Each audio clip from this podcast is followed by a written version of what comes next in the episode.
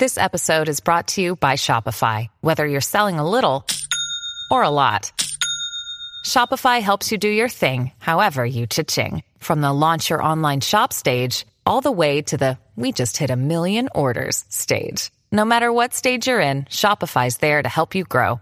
Sign up for a $1 per month trial period at shopify.com slash special offer, all lowercase. That's shopify.com slash special offer.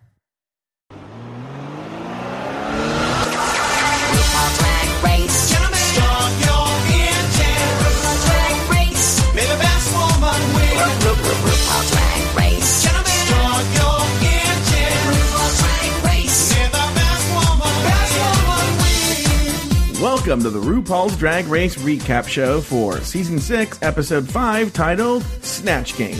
My name is Joe Batance, and I am joined, as always, by one sagacious co host. From the podcast Peter please say baloney to Taylor, the latte boy.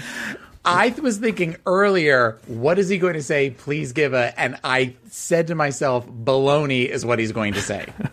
so I, I, I, am I am now in the head of Joe Patance, which is one of the scariest places I think anybody yeah. can be. It was the worst. It was before Herman's head. Remember Herman's head?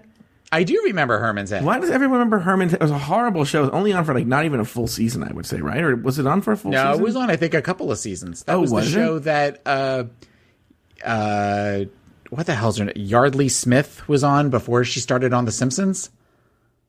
So I know that. Couldn't tell you what I had for breakfast this morning, but I remember that. What did, what did you have for breakfast this morning? you do that every single. I had a breakfast bar. How many carbs are in that breakfast bar? I have no idea. Not uh, four hundred.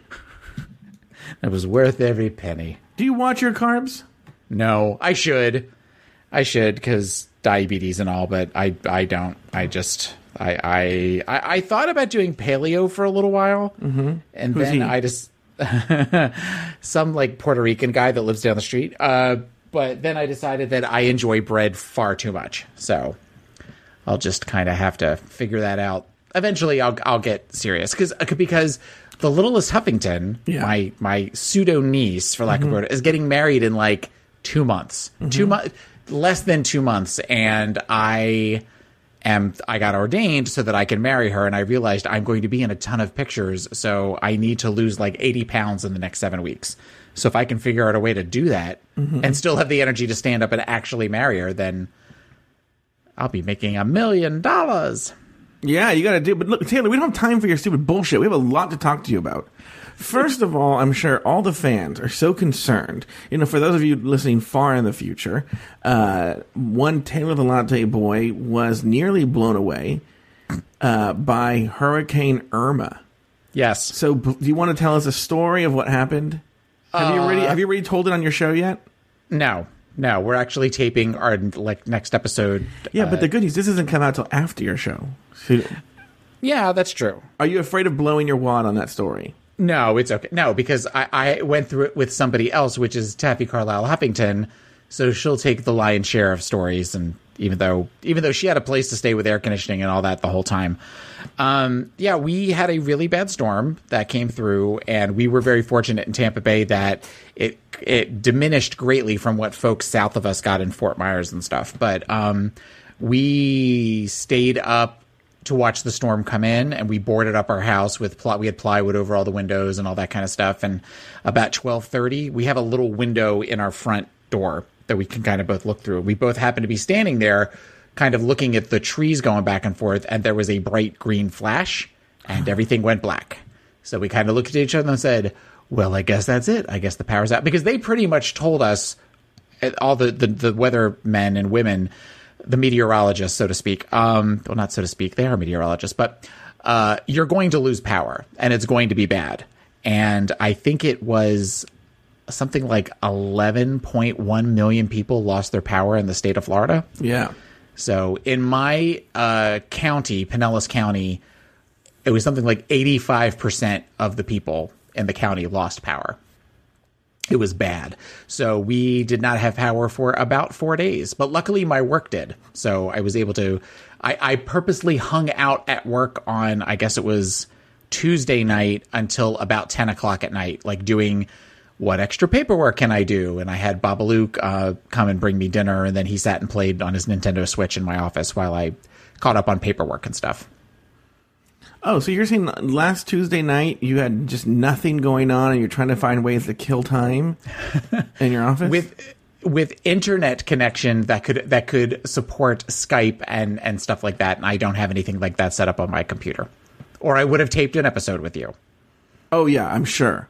Now let me ask you this question. Let me ask you this question. Mm-hmm. How many times during this power outage did you and one Babaloo Baba do it? Uh, we Baba did it once. that was it. We Baba. Well, okay. The reason why I didn't initially want to do it was because I didn't want to heat up the house with all that motion and centrifugal force and, and all that kind of stuff. But, but how do you guys have sex? With a lot of torque. yeah. Um, but then we were. Are you a grunter? Yeah, yeah. I, I kind of am. Have, have, um, ever, have, you ever grunted something that you regret? Like you say, and you're like, I can't believe it, that those words just came out of my mouth. I have. I have wanna, a couple do, of times. Do you want no, I do not want to repeat them on the show. Let's just say, let's just say that there was movement, and then I said something, and the movement slowed down for a second, and then uh, I'm sorry, what did you say? And I'm just like, nothing. Just keep doing what you're doing. It's fine. Yeah. So I've never then, said anything, but uh, I've never had sex. But a guy I was having sex with once, I remember, was said something like something really silly, like yeah, suck on this big fat meat lollipop or something like that, right? and I laughed because it was so dumb, but and that kind of killed the mood. I just thought of something that I said that is similar to that. I once told a guy he sucked cock like a champ. Admit that? so, By the way, yeah. every, every, everyone listening, Taylor's grandpa was named Champ. You're horrible. No, so okay, so what what did you and Babaloo do to pass the time during this hurricane? Well, uh, we but well, I the one day we went to Taffy, as I said, my co-host and uh, best friend down here.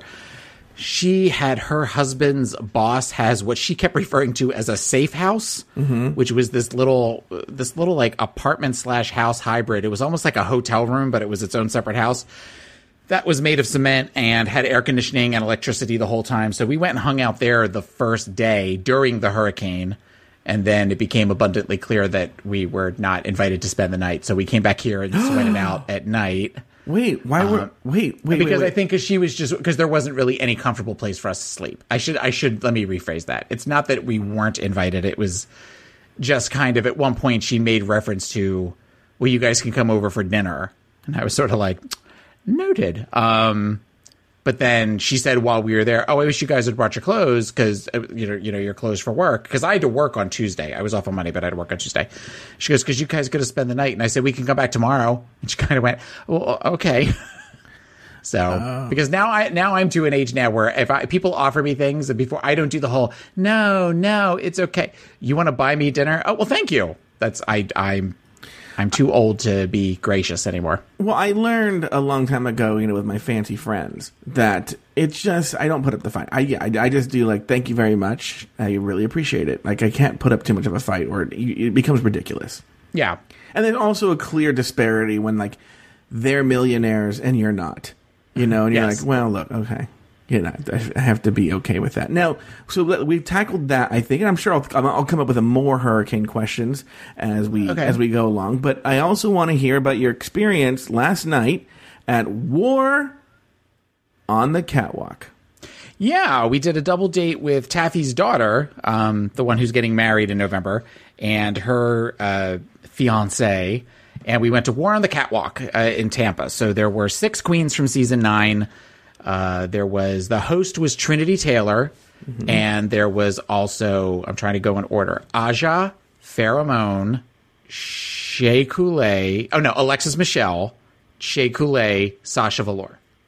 Okay, and it was it was exactly what I expected, and I don't mean that shady. I meant that there were queens that I thought were great. Mm-hmm. and really brought the house down. Mm-hmm. And there was Farrah Moan. Oh, Farrah Moan wasn't good. Farrah Moan was not good at all. It, the Farrah Moan was Farrah Moan was very disappointing. Now, I will say this: Farrah Moan's got a great ass because she showed off her ass a lot in it. But at one point, each of them did two songs, except for Trinity Taylor. Trinity Taylor only did one song. Like after there was a there was a uh, break, and uh, she came out and did like a song that was like half lip syncing to women going crazy, and she was in a straight jacket and then just doing all sorts of crazy stuff, and it actually was really good.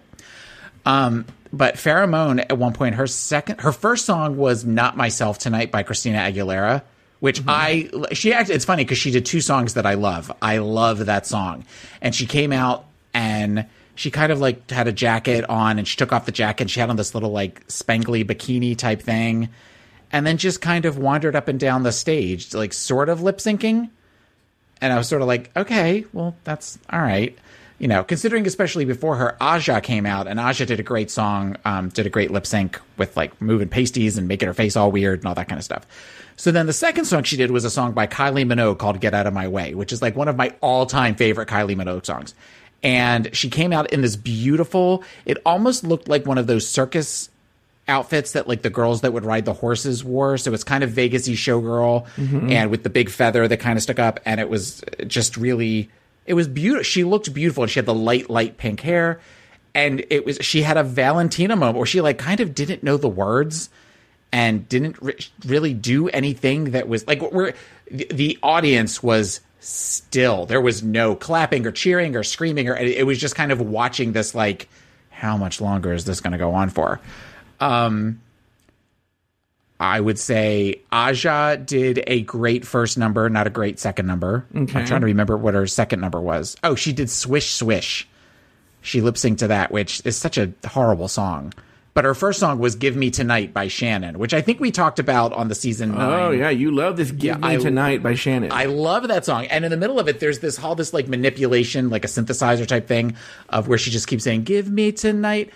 And she did all of it because that's Aja's known for her lip syncing and she made all these like gruesome faces and everything. It was it was really cool to see. Sasha Velour's acts were amazing. Um, she definitely she had costume changes and she had the crazy. She just had these crazy costumes that she had. Uh, Shea Coulee was great um, except the second song she the second song she uh, sang one of her songs or rapped one of her songs and i was cocky and i was a little underwhelmed with that but she looked uh, she looked amazing um, alexis michelle okay how familiar are you with this war on the catwalk what do you mean? i mean are, have you seen any videos online have you I'll see done any- clips. I mean, I've never seen a whole uh, performance. Okay. Okay. so alexis michelle Yeah. comes out and she says i'm going to sing a song for you Oh God. Now, given what you know about Alexis Michelle, what song do you think think she sang? Liza with a Z.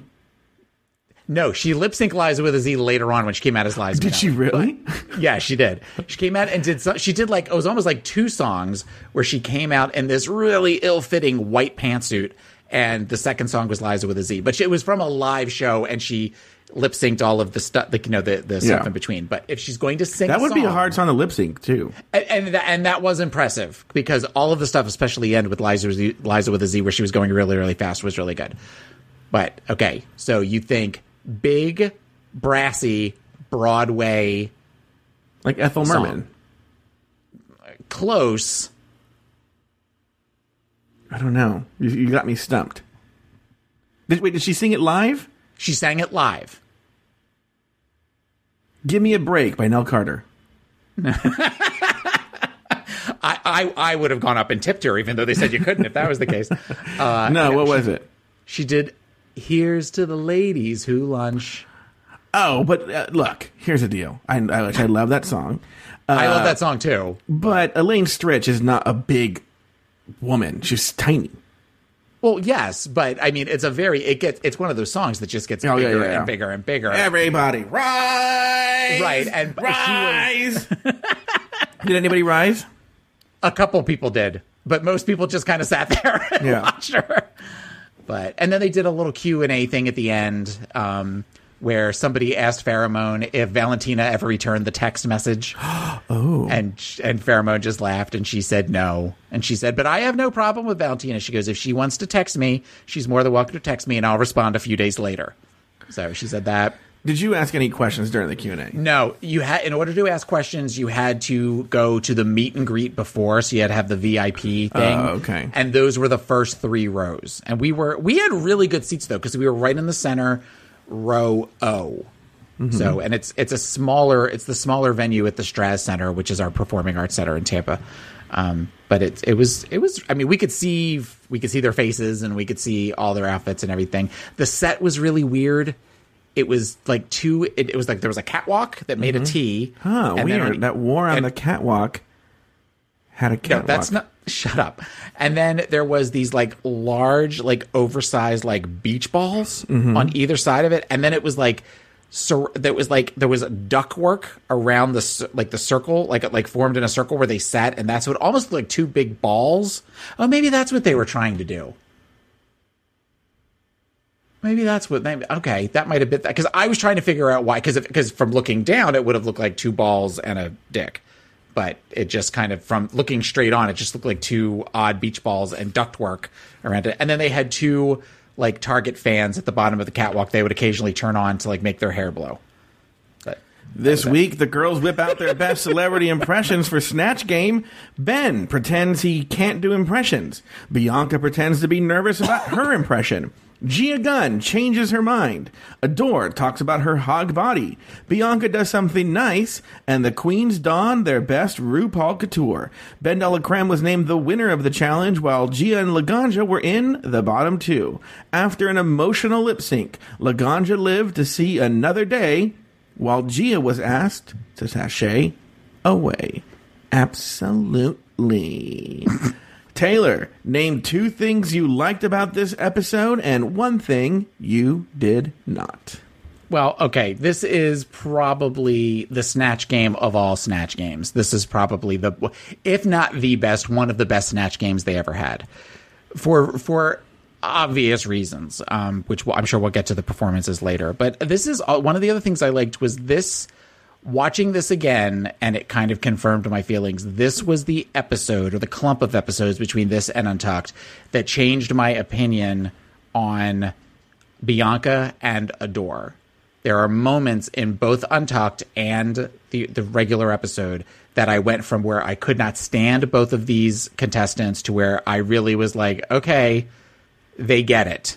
And i i appreciate that. So those are the two things that i liked. So the, the one thing that i didn't like is i just really can't stand laganja.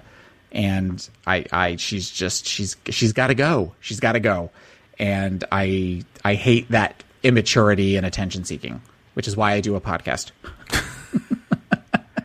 I know, you know, it's funny you say that. Like, I haven't done a, you know, my partner in crime on my other podcast is also MIA, except he has no hurricane to blame. And so I haven't done a podcast in over two weeks, and I'm just like, like I don't even know what to do anymore. I'm like, uh, I'm already starting other podcasts. It's a, it's a problem. anyway, uh, okay, about you well, I'm going to answer your question. I'll, I'll tell you what it is. Uh, one, I loved Milk's April joke. What did she oh, say? oh god really Yeah, when she walks in and she goes, I'll always remember April because my baby's due in April. Yeah, I thought that was so funny. Even Bianca kind of gave her some props on that one. You could tell mm-hmm. she did like a, a begrudging like like snicker at that mm-hmm. joke because it was so corny. How do you remember this? By the way, I just watched the episode again to refresh memory, and I don't remember. You remember? I just I watched it yesterday. I, I just watched that yesterday. I have a way I have a way of remembering things like I don't know. That's just unlike you, I'm a huge Gia Gunn fan, and I love the table visit with Rue and how clueless she is, and she's just like, and like I think we're gonna hear it later, but maybe I don't know if we do the table visit on here, but like Rue says, "Can you give me a little Selena?" and she goes, uh, hola. "Hola, tiene una pregunta?" so dumb. like I just love Gia Gunn. And I think there's just something about her that I just really, really like. And those are my two favorite moments. My least favorite moment is I would say the thing because you know it's hard with these episodes because they're all so good. Is they showed none of Darienne's uh, Snatch Game. It was all uh, you know, Darienne as Paula Deen commenting on other people, but you never Yeah. see Paula Deen answer a question. Right. And I mean, uh, there's one moment with that where she bites into a stick of butter. Oh, see, uh, there is. Did yeah, they show it? Yeah, it's it's a split second of where she's paying it. To, somebody else is saying something. All right. so Could you me- ever eat butter? again? I'm sorry. Yeah. I think butter by Yeah, somebody is else is saying something, and she's she's but she's looking at them, and she like bites into a stick of butter while it's happening. But could you ever see yourself eating butter by it's like just eating a stick of butter? for just for fun because there's No, nothing else for fun. For, a comedic effect, I would totally eat a stick of butter. Ugh, I've eaten butter by itself by accident. Not a whole stick of butter, but like you know, tasted it or something. This is like ugh. I like When it I on things like bread. Oh yeah, on bread, it's awesome. On English muffins, it's great. um, God, all those nooks and crannies. Mm.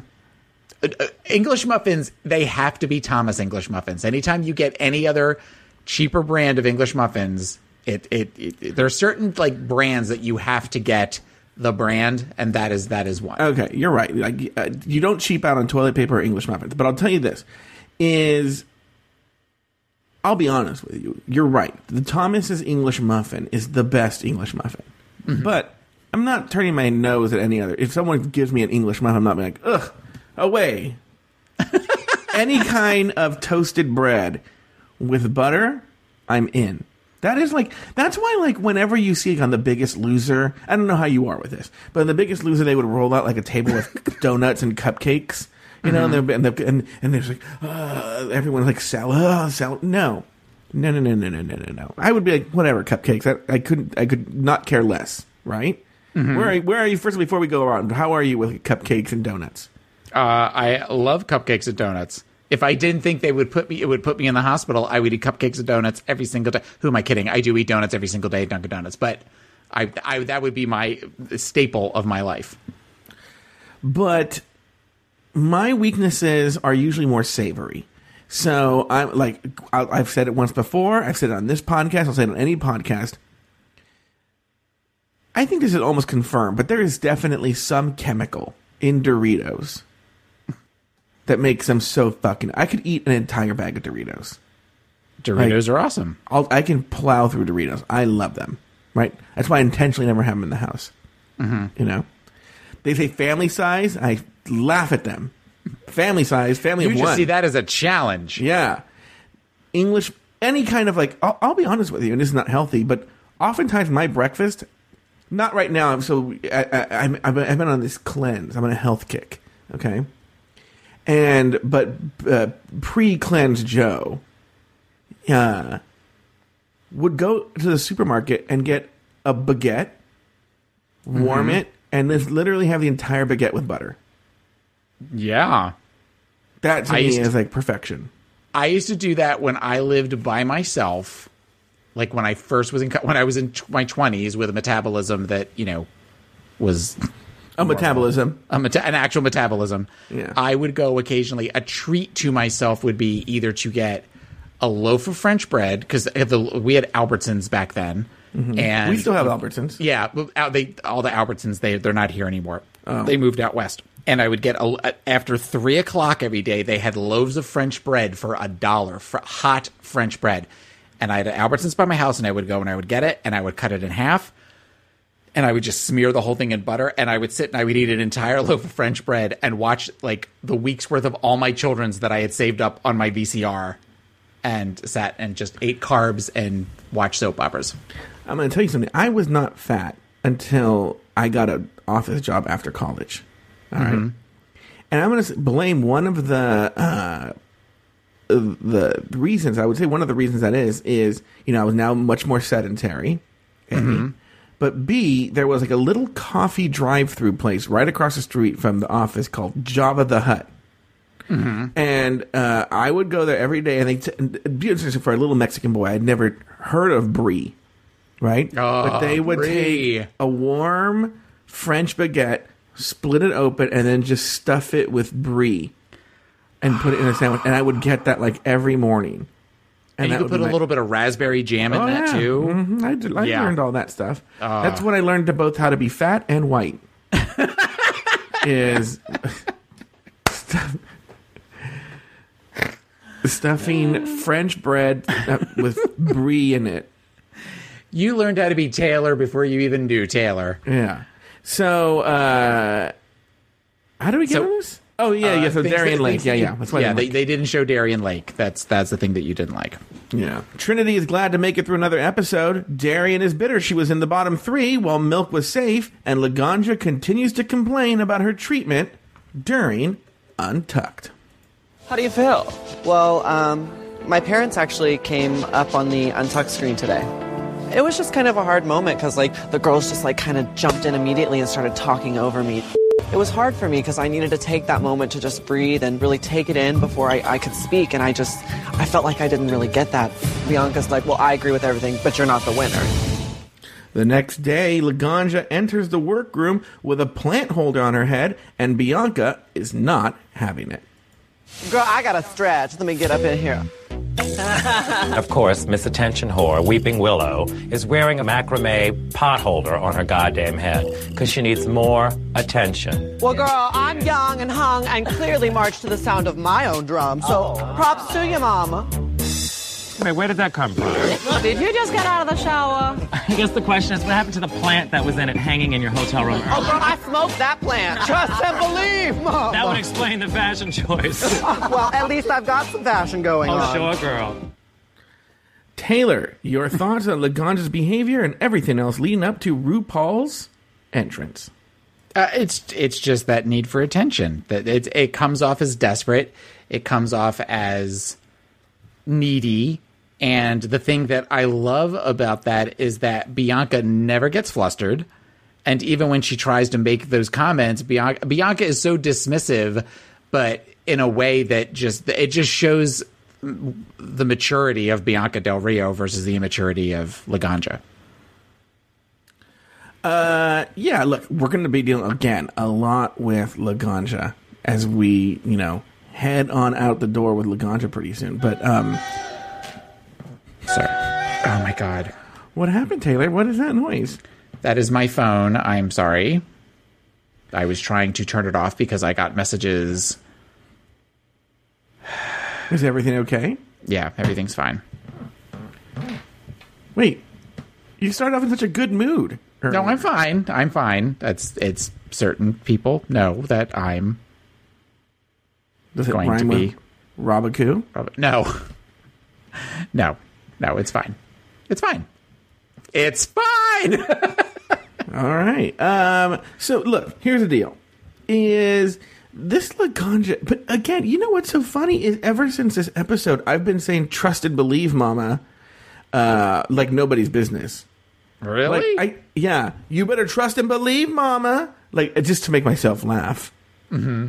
But uh, uh, I do think Laganja is so good with the catchphrases. I do love hearing her catchphrases. I'm a big fan of the catchphrases, but she is like, so annoying. And I'm always very curious because you know they focus on right now Laganja v Bianca, but I have no idea what what is like Courtney's opinion of of Laganja or um, Joslyn or Ben. We don't really get a sense of what they think of Laganja. I mean, you could tell Bianca has no patience for her, but Well, and I think you you kind of get that. You we'll get that in a few the, the big, but I'm feeling very attacked. Yeah. Where at one point Courtney will say, "Well, I think we could have all handled that a little better."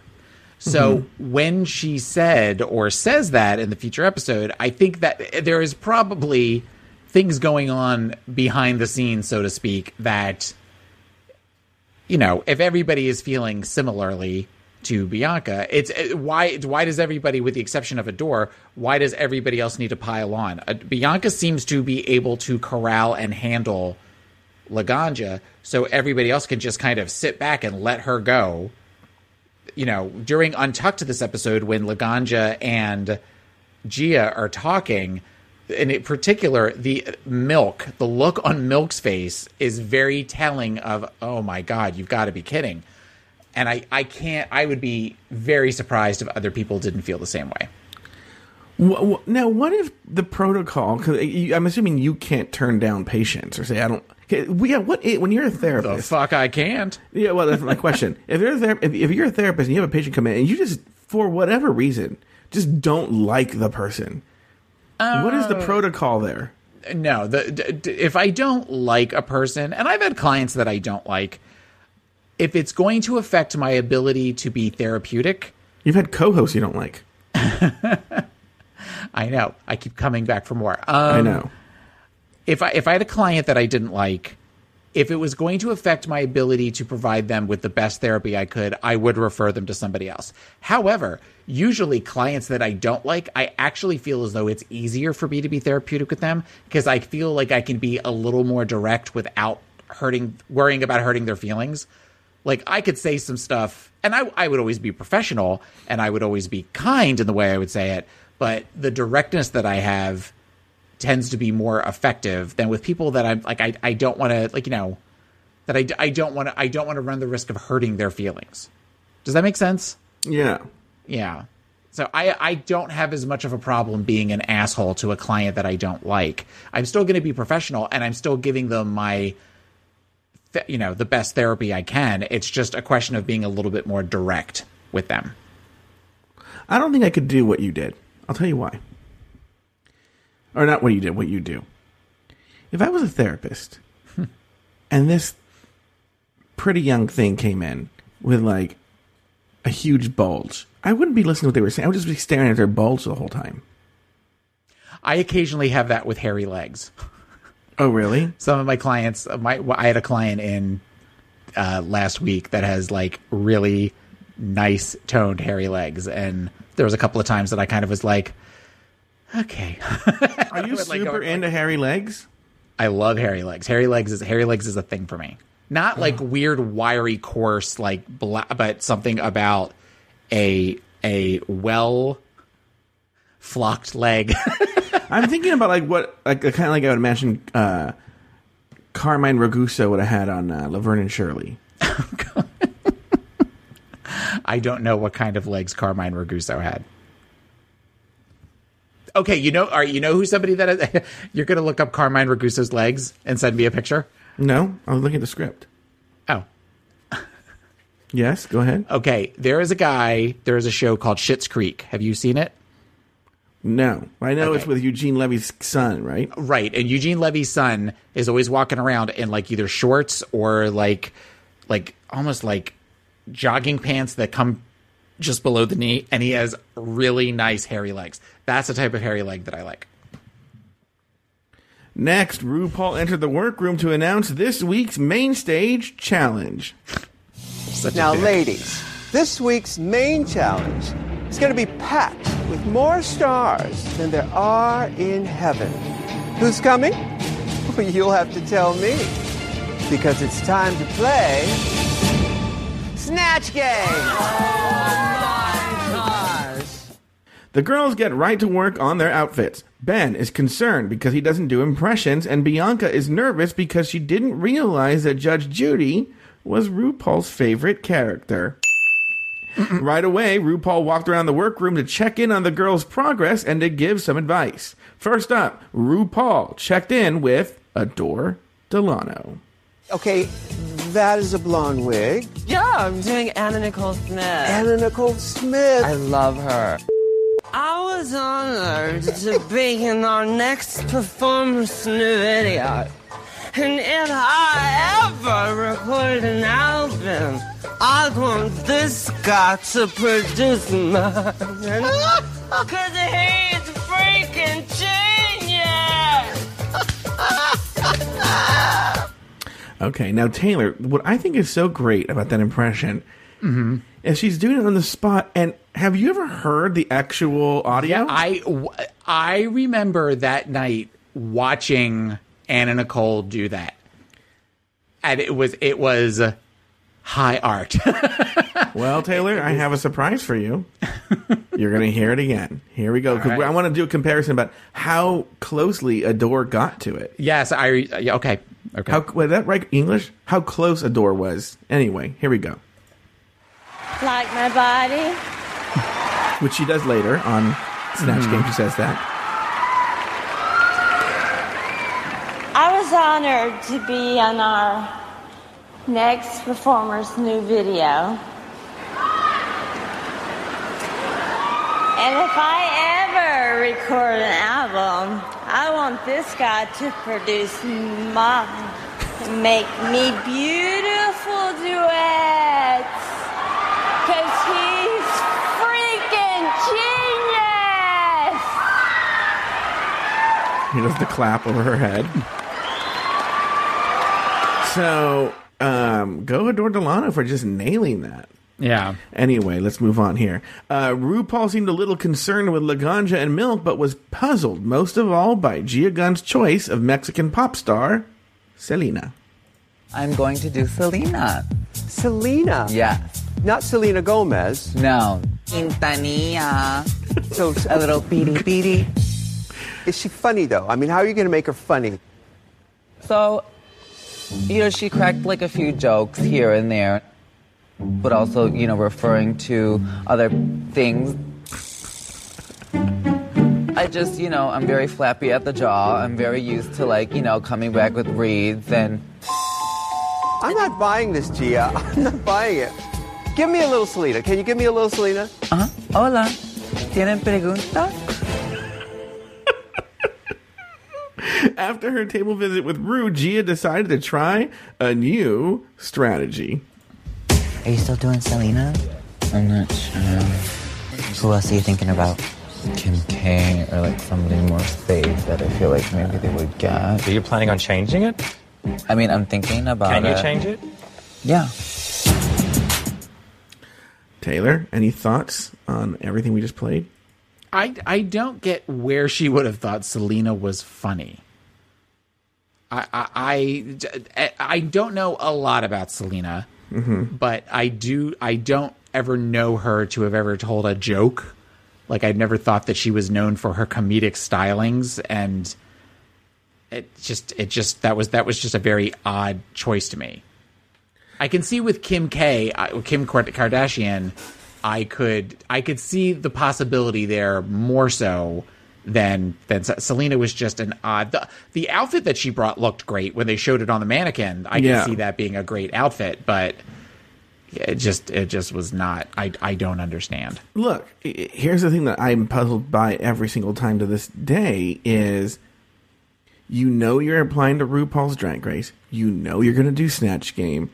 Uh, there are still people who they think they're going to go on there and rely on the look.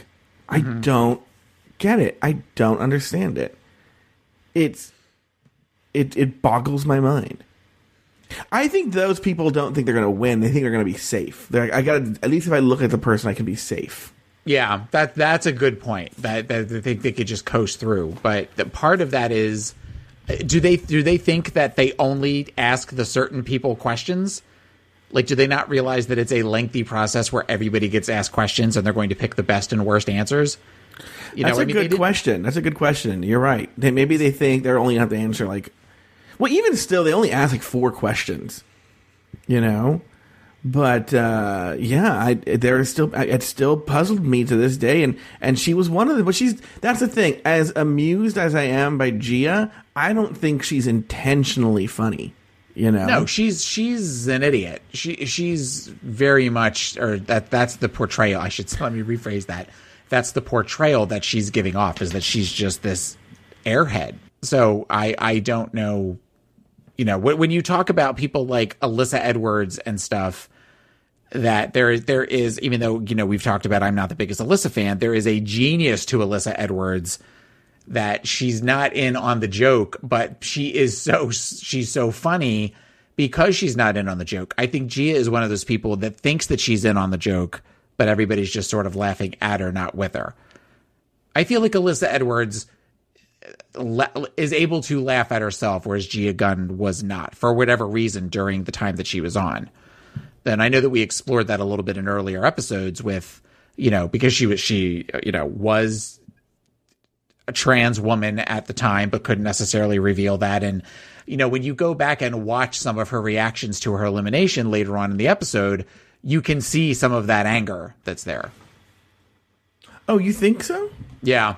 That's that's kind. Of, I looking at it now, knowing that she eventually transitions to her authentic self. I I kind of saw the the you're all just dudes, and if I want to hang around with some cross dressing men and all that kind of stuff, I feel like that was some of that coming out. Oh, I think it's bitter. I mean, I, I Well, just- yes, there's that too, but and I think she's kind of kidding. I, don't- I don't know. I, you've brought this up before, and I don't know if I necessarily agree with it. I'm not saying you're wrong. I mean, we'll never know. We don't know what was in Gia's heart, but mm-hmm. I just still think of it as a joke. I don't know if I think of it like literally thinking like you are dudes and I'm a woman. But maybe you're right. Maybe I'm giving her too much credit. I think you are. Well, maybe I am. I give you too much credit. Hey! wow. I'm kidding. I know. By the way, uh, how was your phone service uh, when during the hurricane time? Spotty. Oh, really? That's my answer, and I'm sticking to it. Yeah. I was a little busy looking for air conditioning, and I responded to all of your text messages eventually. I never said anything. What do you feel guilty about? I've never said anything about you and me. I did feel a little guilty because there were times you did occasionally. No, that's not true. You did send a couple things going. How are things going? No, but I never. I never commented right now that you didn't respond. I don't, do you feel guilty about something? What do you mean you were looking for air conditioning?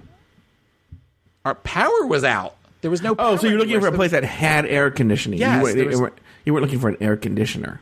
No, well, I was looking for an air conditioner attached to a house or an office that I could sit in. But wait, why couldn't you go to Taffy's safe house? Well, Every- we could at times, but not, we weren't there. There were times she wasn't there, so if she wasn't there, we couldn't. It wasn't our house to stay in. How long did it take for her to power to come back? We got our power two days before she did. Oh, so she had to wait another two days before she got her own power back? Yes. Oh, wow. Yeah. Interesting. It's time for the Snatch Game, a chance for strong contestants to gain even more of a lead and for the weaker contestants to stand out among the crowd. Bianca Del Rio as Judge Judy and Ben De La Creme as Maggie Smith cemented their already strong performances, while Adore Delano as Anna Nicole Smith and Joslyn Fox as Teresa Giudice seemed to make a turn for the better from somewhat previously weaker performances. Meanwhile, Gia Gunn, Milk, and Laganja Estranja lost some of the very early goodwill they may have earned from the judges. First up, Gia Gunn came off as a completely corny Kim Kardashian. Media sensation Kim Kardashian is here. How's the baby? Oh, you know, I'm still like having some morning app. Is that? Yes, you know, like throwing up and stuff after um, the pregnancy, but everything should be okay. Kim, you look gorgeous. Absolutely. All right, Kim Kardashian, San Francisco, so gay. Instead of horses, the mounted police ride. Well, like I always say, you never put a tattoo on a Bentley, and I hope that I felt Bentley. it right. You probably didn't. Beauty fades. Dumb is forever. Yes. Let's move on to Kim Kardashian. New vodka, flavored with blank. I'll have to go with big black. Next, Milk left a foul taste in everyone's mouth as Julia Child. Up next, it's the French chef Julia Child. Oh, hello, Ru. How are you? I hope you got something cooking. Did you bring your loving oven? I sure did. It's right under this desk. All right. Julia Child. I had always heard that San Francisco was there was a sausage fest all year round. Year round. And so they must have all these trucks to deliver these sausages. Sure, they And must, so yes. I'd say sausage trucks. And Laganja Estranja wins the award for least memorable celebrity. Literally. Stylist to the stars. Rachel Zoe is here. Might I say I literally die for your outfit. Is that real fur you're wearing? It's my new fur faux line. Let's move on down to Rachel Zoe. I wrote shoes because shoes are the most important accessory to a women's outfit. And you can actually see me, Rachel Zoe, to get your shoes styled. Uh, Ru, Yes. is, uh, is this girl over there a robot? Why does she sound like that? Is somebody pushing a button? Can you talk Actually, normal? I'm talking! and, I'm um, talking! I think that's really rude. Taylor, any thoughts on the Snatch Game performances? I think they're all horrible, but um, it's funny how this is the part of the show, the series that seems to date this show, because I mean, characters like the reality stars of Rachel Zoe and Teresa Giudice. Is that how you Giudice, yeah. Giudice? You're the Italian. I know, but I never, I never watched those shows. I mean, there were things that Joslyn did with the whole, ah, you know, where she was up against the desk and saying things that were very funny. but that I hadn't Prostitution horses. prostitution horses. But there are Rachel Zoe. I, I, Who- no. Well, even I mean, earlier in the episode, RuPaul did a Lohanthony reference. Yes. Yeah. That's whatever happened to him. He grew up and no one thought he was cute anymore. Is that what happened? I don't know. I made that up. I don't know. I'm not, I'm not following the career of a little Lohanthony. Yeah. Which, by the So- way, sounds like the name of like uh, a 1950s like uh, Motown act, or you know, Motown's in the Anthony, yes. 60s, but like Lohanthony, and he sings like, um, "I got stars in my eyes, and you're basic, and you're basic bitches too." And you're like, "I'm gonna swing my pink leg." all around the skew.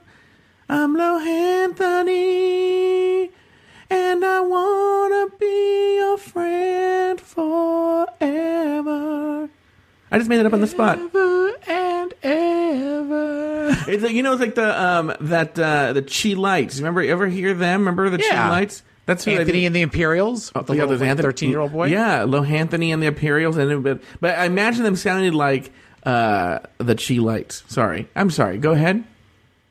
What were your I, thoughts? I, I don't know. It just it's just that all three of those performances were but you also said this is the greatest snatch game in the history of the show. because of the ones that are better. They stand they stand out. There isn't necessarily one that I could think of where it, pe- All Stars people- Two, which I know you and Daniel did not agree with me. I thought All Stars Two was such an amazing snatch game. Mm. You got Mae West. You have Katya as Bjork. Okay. And if I remember correctly, those were the only two that we all agreed on. This has at least three that we agree on as as really good, if not great. Who? Bianca, Bianca? Adore, and uh, Ben. Teresa uh, Joslyn wasn't bad either. No, Joslyn wasn't. No, Joslyn was good. And You know, I- Darienne may have been good, but they just didn't show her. Right. We don't know because her little her little quippy comments were funny. Right. She's a real keeper, as in keeper in a cage. Yeah. Like how is he- that killing, but not her what she really s- did? You know, like How's- her answers. What I'm saying. No, I didn't say she was bad. Stop saying Darienne was bad. I didn't say Darienne was bad.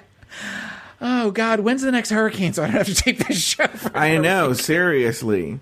Like, uh, guys, I was like, well, I guess uh, we'll just wait. No, it's okay. You can get a new co-host if you want. And I was like, That is uh, not what happened. That is not, girl. That is not what happened. I said, if you want to do a show this week, I am not available. You can do either get a guest co host or tape a show yourself. Or if you want to wait, that's fine. I'm leaving it up to you. And I waited. That is what I said. And you waited. And I appreciate that. How did I just say? How did I say anything different? Because you said that I was all like, "Oh, go ahead, go on without me. It's fine. I don't want to do the show." That's what you just alluded. I to. never, I never said you said I didn't want to. Girl, You said you girl, uh, don't be- rewind the let's not- tape. Don't be transparent. Let's not be. Tra- that doesn't make me feel good, and that doesn't make me look good. It's elimination day, and the girls are getting ready for the runway. Ben has That's a a. callback to Untucked. That's a callback to this week's Untucked. I don't watched remember that. 20 minutes We're- before we. Well, I'm- I haven't watched. I only watched the episode before because uh, uh, I watched this episode like uh, it. it uh, Obama was president. It's the last time I saw this episode. It's elimination day, and the girls are getting ready for the runway. Ben has a mirror moment about his mom that passed away when he was young, while Adore Delano effortlessly seduces America and Bianca Del Rio with her discussion about her hog body. Am I the only one that's like having a problem with like my body? My friends and I kid around about like we call it hog body, just like we're really thick in the midsection. You feel overweight? I just feel like I have a weird proportion body. Well, maybe you do. Yeah. And so what? Yeah. Adore, Yes, baby? If you don't want to get yelled at by Michelle, because didn't she tell you last time that you needed to be cinched? Yeah. I, and don't tell anybody that I'm being kind, but I have another cincher if you want me to lace you in it. I'm down. Okay, we'll do it. Now, Taylor, this is the clip you won't shut the fuck up about. I love So- this moment. So let's talk this about moment. it. Let's talk about it. I well, first of all, I love the mirror moment with Ben. I, I that that is as a little chubby gay boy myself. Even though my mother is still alive, I I could relate to that. But um, I th- this was the moment that changed my opinion of Bianca because it wasn't so I'm just going to roll my eyes at everybody and make quippy, quippy comments. This was this was just a very this was a moment of kindness that we don't normally see in competition shows like this.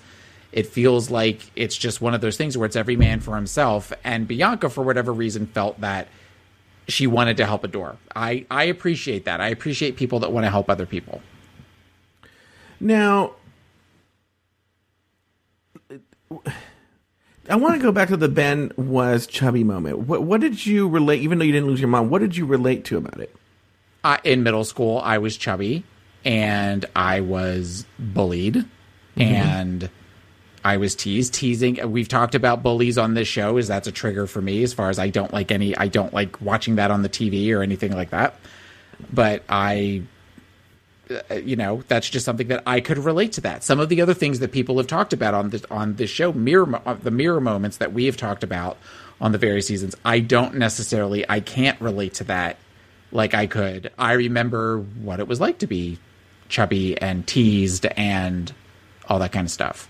More so for being gay, but I also I was teased teased by all of like the skinny kids that all could play sports and stuff like that. The kids thought you acted gay? Have you heard me talk? Yes, they thought they thought I was I don't think you sound. I mean, I don't think you sound like super butch, but I would just think you sound. I don't know. I, I wouldn't. I wouldn't, especially as a child, label it as gay. Uh, I was probably more okay. Go all right. oh, we're going to have a mirror moment with me. When I was in fifth grade, for in in, in the township that I went to school, in fifth grade you were elementary school, and then you went to sixth grade was the middle school. And I remember towards the end of the year, I was all of my friends were always girls, and I always used to hang out with girls, and that was just kind of what I did And when we had recess and everything. And at one point, one of the teachers that wasn't even my teacher, but she was kind of in the same pod, for lack of a word, as my teacher was, mm-hmm. brought me into her classroom during recess and said that she couldn't help but notice that I always played with little girls and that I needed to find a way to learn how to play with little boys because as I grow up, people are going to realize that I like playing with little girls, and people don't like little boys that only play with little girls. The teacher told you this? The teacher told me this. Carol Finaki, Laura, Mhm. Loring Fleming Elementary School, 1984.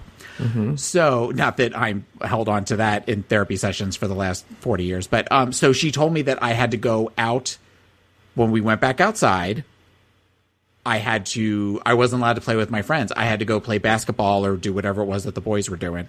And I didn't want to do that. So instead, I hid behind a tree and I cried through the rest of recess because that was the first time that somebody told me that I was wrong in who I was. I, up until that point, it was almost like the emperor, the emperor's new clothes. Like I was this little femmy kid all through school, and I'm sure that teachers and you know the teachers' lounge were talking about me and stuff, or other kids might have been talking about me, but it never occurred to me that I was different. And you figure this was the '80s in you know a very blue collar town and that kind of stuff, and then that stuck with me. And on one level, she was right in that through middle school. I was the chubby fag that was running around the halls and everything, but I don't. I always, I always wonder how much of that played into that conversation she had with me played into my head, got in my head. Please don't go to it. Okay, I wasn't going to. Calm, All right, calm I was- down. uh, I would say you're you're jumpy today. No, I'm not. No, I'm not. Anyway, uh, you know, the only moment I ever had like that, I, I didn't really have that problem growing up, but I remember specifically when I was like, oh, there's something weird here. Remember the troll books? Yeah. uh, as a as a kid, I loved the the movie and I guess apparently the musical Annie. And so you know they had like I was in second grade and they had the Annie like coloring and puzzle book or something, Mm-hmm. and I ordered it, and it came and I don't know somehow all the kids saw that I had ordered the Annie puzzle book and I was so excited to get it. And all the boys were like, "Why do you have an Annie puzzle?" Like, were making fun of me for getting an Annie puzzle book. But I remember that that my experience was different in that my teacher, Mrs. Soto, who was 24 and f- friends with my mom, which I thought was really weird. but uh, Mrs. Soto was like, "Hey, quiet! You know, boys can like Annie too. Like, it doesn't doesn't mean anything. You know." Yeah. And uh, so uh, that was the only. But I remember clocking to myself like, "Oh, that's that's weird. That's different." I, I remember thinking that was. I, I remember like. That, I just remember feeling like ashamed. Uh, you know, and then going to the chubby thing, did you see? I've, I've been talking about this a lot. Is Grindr has come out with a web series? Have you seen this? No. It's actually very interesting, even though I want to see f- more episodes before I give a final judgment. Right now, it looks promising. Right? What it is is it's, it's very simple. The premise is simple. They take two people who are very different, and they have them swap Grindr profiles and see how they're treated differently. And so Oh, the wow. first episode, the first episode of this white, he's not really my type, but which you would think when you hear, but he is, but he's not. But this little blonde white muscle twink Mm-hmm. swaps profile with like an Asian twink. Okay. And uh, you know, the Asian twink now is on the um, white twink's profile, and he is just blowing up. Like it is like insane. He's like, "Whoa! I've never like this is insane, right?" And meanwhile, the white twink is like, "Oh, this is crazy! Like, no one's paying attention to me. Like, it's much. I, I'm not used to this. This is really strange." Mhm. And um, with the again with the white guy posing as the Asian twink, um, he'll straight up message people and they'll say like, uh, "No, sorry, not interested." Or but then he gets people who are interested and they say like, "Oh, are you a bottom? I'm super. All Asians are bottoms, and I'm a rice queen." And he's like, "Wow, this is really offensive. They're making all these assumptions about me just based on how I look or my race." And the reason I'm cautiously optimistic is because look, here's the deal the white guy is very stereotypical what you would think is West Hollywood. You know, by the way, Grindr is in West Hollywood, so it's kind of unfair to paint all of gays like this. But uh, it, it, West Hollywood probably being the most judgmental gay place I've ever seen in my entire life by far. But um, but two is the Twinkie Asian boy is so fucking adorable. If this Asian boy hit me up on Grindr, I'd be like, oh, hello, you know, like no what like because the question is really like when does a preference become racist you know and i would say in this case it would be totally racist because this kid's so cute that if you're saying no to that it must be because well either you're not into twinks or you're not into asians you know because in, in, if you're into twinks then this kid's super adorable and super cute i want to see though fat and thin i want to see ugly yeah, i mean how do you do an ugly one though like i'm uh, you're the ugly one but like but um but I'm curious to see where they go with it.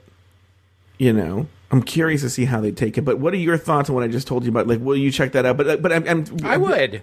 I'm. They're very short. They're only like three minutes. But I'm wondering if you, if that's what you mean with the because I I was going to say, do we have to do re- replays of them? no. But what I was gonna say is um is with the Ben thing is I think that is important is that like gays are very and I've said this before the next hurdle we as gay people have to tackle is ourselves and our self hate. And uh, and so Ben's experience, he's it brought him to tears about being chubby and being teased for it. And you know, kids are just mean. But I would say, like at a certain point, a lot of people grow up, but gays, not to say all gays, but uh, you know, my experience a lot of times when I'm when I'm talking shit on gays are those West Hollywood gays that I I just cannot stand. Mm-hmm. But is very judgmental and very like, oh my god, it's just like if you're fat in the gay world, you might as well be invisible. Unless you're fetishized.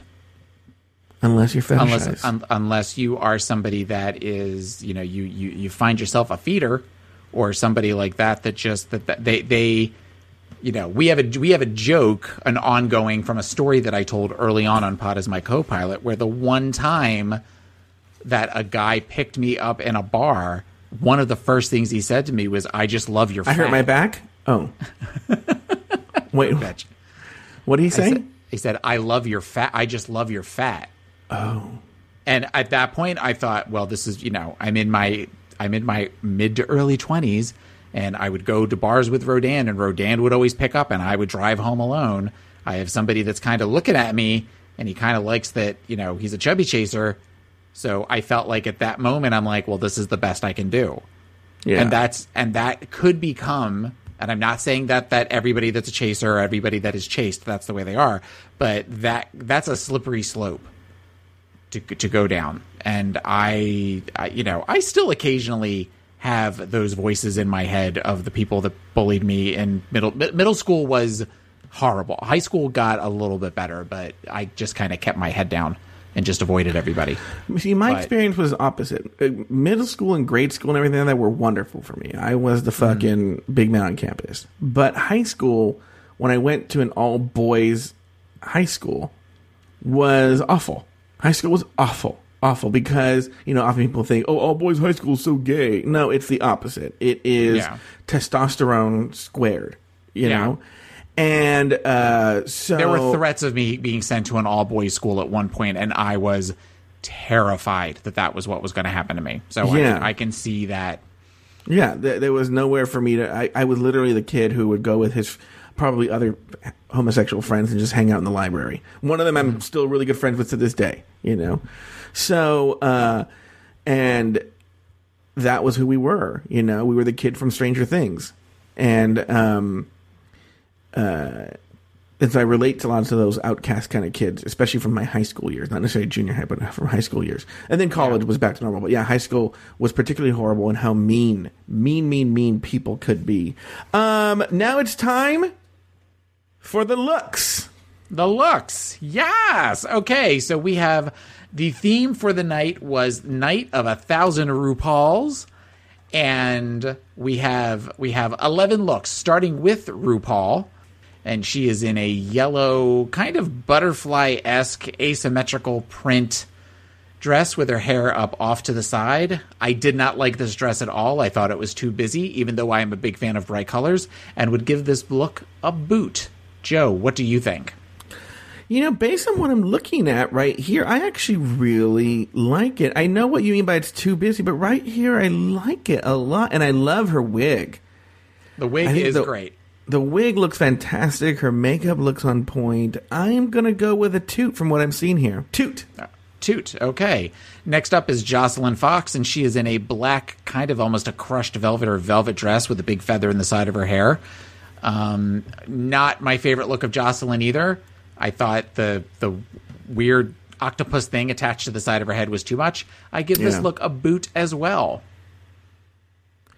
I think from what I'm seeing here, it I'm gonna give it a boot from for different reasons. Again, look, I'm going off a screenshot, and I didn't watch the looks today, but based on this, I would say it just seems very, except for the big schmucked on her head, it looks very basic. You know, yeah. yes, basic is a good is a good word for it. yeah, and I'm just I'm gonna give it a boot as well. All right. So next up is Gia Gunn, and Gia Gunn is wearing a blue and blue, almost tattered dress with a nude underlay underneath, and a big blonde wig. Um, comparing this to the actual look, this look is horrible, and I would give this look a boot as well. Yeah, this look is awful. It's awful. This look is terrible. Is it supposed to be the season six like Panther outfit? Uh, I, I don't know. No, because that, that that's not That's a pantsuit. That's But- a pantsuit. Yeah. This is awful. I don't like it, and she it makes her look. I mean, I know she's a short girl, but it makes her look even shorter than she has typically looked. And, that thick. is ta- thick. She looks really thick, and that hair looks horrible. Speaking of look, you all you're all dudes. She actually does look like a dude in a dress, which is actually she's usually pretty fishy. So Yeah. I'm gonna I'm gonna give it a boot as well. And it's also important to note that this final look of hers on the show is the look of the infamous eyelash, the wonky eyelash. So Yeah. It's I also love pronounced. I also do love that we just did a whole uh, thing about like not judging people on their looks. now we're literally judging their looks. Wow. Uh, next, we have Darienne Lake. Darienne Lake is wearing a uh, what she refers to as Eartha Kitt, which I thought was funny. Oh, really? I've never heard that. What she said yeah, she said that when she was doing the Runaway Walk. Oh, okay. Um, where she's wearing a black sequins dress uh, with the Catwoman mask and black gloves, but she's also accentu- accentuated. Accentuated? Is that the right word? Yeah. With uh, some like rainbow bejeweled. She has a bracelet, and the mask actually has some rainbow in it too. Um, I actually give this look a toot, only because I like this look when RuPaul did it. Um, it's uh, Darienne is one of those, and I know we just got done talking about people's weight and stuff, but because of Darienne's weight, I think that she finds things very hard to find that might be flattering for her. And also, because of her weight, the way she walks, it doesn't do her any favors as far as showing off the best pieces of the dress. So I give this look a b- toot with reservations, but I give it a two. A lot of it has to do with the look. Looks great, but also that she has the bravery to show those arms and not care and just work it. Like I'm, that's my big fear. Like, do I have those arms? hold on a minute. I have to put the window to the front. Okay, do it again.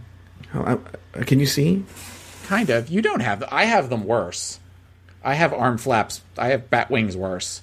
So, oh, maybe you do have a little bit. Yeah, but mine is mine is more. So we're doing this. This is this is what people are paying good money for to hear us hit our arm flaps into the microphone. Yeah, but they're not like they're not like Darienne. No, Darienne. Darienne has them in the beginning. Of Oh, this is what they do. Okay, here we go. Oh, okay. Yeah, that's that's. Caw caw. I'm trying to see here. Oh yeah, but they're not. Again, they're not as bad as Darienne. Do you shave under your arms? No. Oh, you had the shirt up pretty high, and I can't. Oh, there it is. I'm showing. Okay. ta- I'm trying to tangle my underarm hair. So, I have a pimple under my arm right now that really hurts. What? See? Gross. see? Why did you just show me that? It hurts. I don't ever get pimples under my arms. It was Like, but every look. time I move my arm, it hurts. you were saying that, but guys, what other show do the hosts flap their Arm fat. their arm fat? Our biscuit making arms. Our biscuit making arms, our bingo. Isn't, what's the bingo one? Bingo lady arms or whatever. But like, I'm actually pretty happy. Like, look, no, am I like uh, uh, one of the Hemsworth brothers? No, but like, like I'm like, oh, you know what? Seeing seeing Darienne and stuff like that, it's not that bad. So, oh man, I don't have sh- I don't have muscle. Can you flex a muscle? Can you have any see. sort of definition? I don't know. I don't think so. I don't. But I think it's just covered by fat. Well, no, the fat hangs off the bottom like stalactites. No, but as far as the actual muscle goes, like you've got, I have a little bit of a bicep. So anyway, Next we, up. we, we, a boot. So next up is Laganja Estranja, who is wearing an outfit apparently inspired by the season four uh, Meet the Queens look. Yeah. And I this this look is a mess to me. I, I just think that it's it just it's sloppy. I get what she was trying to do with the look, but the fact that she did it in like gold and purple and the bustier kind of like hangs off the sides. It doesn't it doesn't seem like it's form fitting around. It just it's not a look. Now, that being said, I do like the crazy hair. I do like the t- super teased out hair, but the look itself not my favorite. I give this one a boot. Now, one thing, I'm only judging what I'm seeing. I'm not seeing it walk down the runway. But uh, again, I love the hair. The makeup looks. Ooh, just let, let me zoomed in there. Oh, um, based on what I'm seeing, I don't hate it. I'm going to give it a two. I don't hate it. Based on what I'm seeing. Based on All what right. I'm seeing. All right. So next up is Bianca Del Rio, and she is in a silver dress that is floor length with a big shower scrunchie unspooled and wrapped in her hair. Um, somebody, it might have been you talking about that Bianca kind of wears the same silhouette in every uh, challenge, and Yeah, I I- hadn't noticed yeah. that until watching it this season, and I would agree with that. It's a pretty dress. I don't know how much it's inspired by RuPaul, but it's it is a pretty dress. So I'll give this look a I'll, I'll give this look a toot. It is a two. It, it, it's something that I heard. You know, you've heard talked about. You know, like when they when they critique Bianca's fashion skills about how she wore the same silhouette all the time. And, and yeah, this is we've seen this dress every single episode nearly, and uh, she pulls it off. I mean, she knows what works for her. I mean, this is what you're going to come to expect when you see Bianca Del Rio. So I'll give it a two. Uh, I do like the little bracelet that she has on. Mm. Next up is Adore Delano, cinched in a mm-hmm. purple, tight purple dress that doesn't quite make it to the floor, as talked about, and big blonde hair. I think Adore looks great here. I do find it interesting that Adore is critiqued by Michelle Visage, who says that the look does not look like something RuPaul would wear, but yet she is also wearing a shiny purple tight outfit with big blonde hair when she's critiquing her, because she's supposed to look like RuPaul. Michelle's a mess. No, I know really- that, but yeah. it's it's just it's one of these that I I didn't really notice that until I watched it a couple of nights ago and then watched it again yesterday.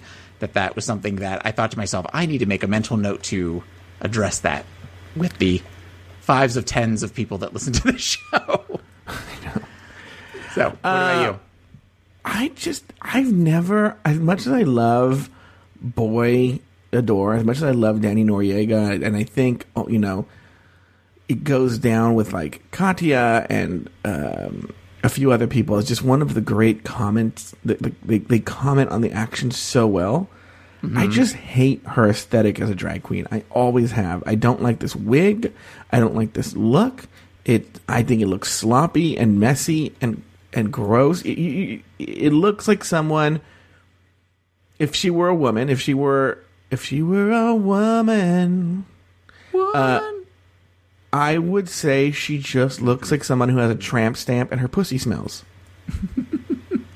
you know, But there's a good chance that Danny has a tramp stamp and his pussy smells. good point. Yes. So, but I don't know. I think it'd be so cute on Danny a tramp stamp. Anyway, Next up, we have. Oh, I'm sorry. Did you say you did say two? I'm done. Or boot, it's a right? boot. It's a boot. Yeah, I'm sorry. I'm sorry. Um, next up, we have Trinity K. Bonet, who is in a lime green feathered outfit with big red hair, and it's one uh, off the shoulder. And I, because I love this acid green color, I give this look a toot because I love bright colors like that, and I thought that the dress was really pretty. And the fact that on Tucked she said that she made the dress made me like it even more. Yeah, I like this look. Um, I'm usually not a big Trinity K. Bonet fan, but I'm gonna say I really, really like this. I'm a fan. Toot. So next up, we have Ben de la Creme serving Tweety Bird realness with big blonde hair and a bright lemon yellow dress with tulle kind of wrapped around her. I I did not like this look. I I I, I don't like the color yellow, so that's probably part. Oh, of it. really? Yeah, I of all the color, I usually am a I love color, but yellow is just not. It's just not my jam. Um, and I I don't like her with blonde hair. She's just she's not a blonde to me. She's somebody that should always have dark hair. But I also get she was supposed to be RuPaul. Um, so I would give this look a boot as well. Uh, yeah, I don't like this dress. It seems like a shitty pageant outfit. Uh, I'm gonna give it a boot. All right. So next up is Courtney Act wearing RuPaul's, I guess, her, like her supermodel of the world outfit Yeah. that she wore in a lot of video uh, award shows and different award ceremonies and stuff in the '90s. Um, I love this. I th- it looks like it's the actual dress. I mean, I don't know if it is or not, but it looks just like it. And I, I kind of have a thing for Courtney Act. There's What something about I kind of find Courtney Act hot as a girl and as a boy, and the legs on. Wow, what a what a controversial statement. Well, but that's not normally my aesthetic. But her legs in this are amazing. And one thing I loved about this was the very 90s updo with kind of the big, thick, chunky curls. And I just, I this this this might have been my favorite look of the night. Actually, this is my favorite look of the night. So What- I would give this one a huge toot. I would give it a toot too, even though I'm kind of bored of Courtney doing these kinds of looks and just relying on her body, yaddy yaddy. Uh, I do think though of all the outfits, this is the one where you can go like, oh yeah, that is RuPaul. It might be the only one. where I think, oh, that's RuPaul. She Uh, definitely. the Darienne cha- Lake look. I would uh, I would argue Okay. could be. But those All are the right. two. But yeah. yeah, and so yeah, I'll give it a two. It met the challenge. All right. And then last up, the most controversial look of the night was RuPaul Milk as RuPaul in boy clothes, where he comes Mhm. into the workroom and he comes in in a blue shiny suit uh, that's kind of short, the short hems with the with the loafers and a ill-fitting ascot. But I love the idea of it. I think that it was a very smart, controversial, brave choice. The skull cap and the crazy, we're going to open our mouth and turn around real slow and look at everybody. That was the part that I did not get and I didn't like, and it kind of creeped me out. However, I will give him a toot for the bravery of coming out like that and knowing that he, there was a chance he was going to get red to filth.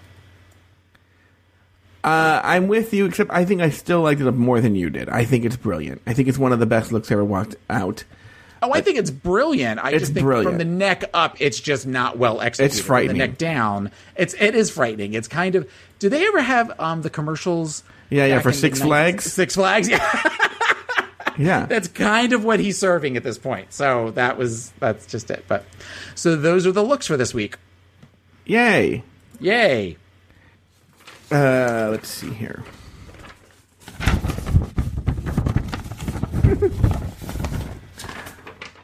Later on Untucked, Darienne Lake slips in a reference to her old friend and future season 7 contestant, Mrs. Kasha Davis.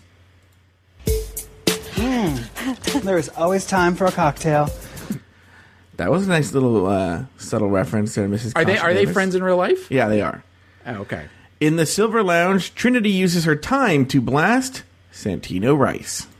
I don't think it's hilarious, nor do I find it humorous at all for you to make jokes about things that I'm obviously suffering with. Santino did this whole like slur thing, and he was like, "Oh, sugar green," like as if like the way I talk is a problem. You can kiss my motherfucking ass. Yeah. How dare you? He said that on the runway. Yes, and I could hear him. I like the neon green feathers. I didn't. Okay, wait. Remember, I think that was. Oh, okay. This, this is when. Oh, yeah. This is a. I don't know if I put in when RuPaul interrupts to say what really happened, but let's see. Let's go with it.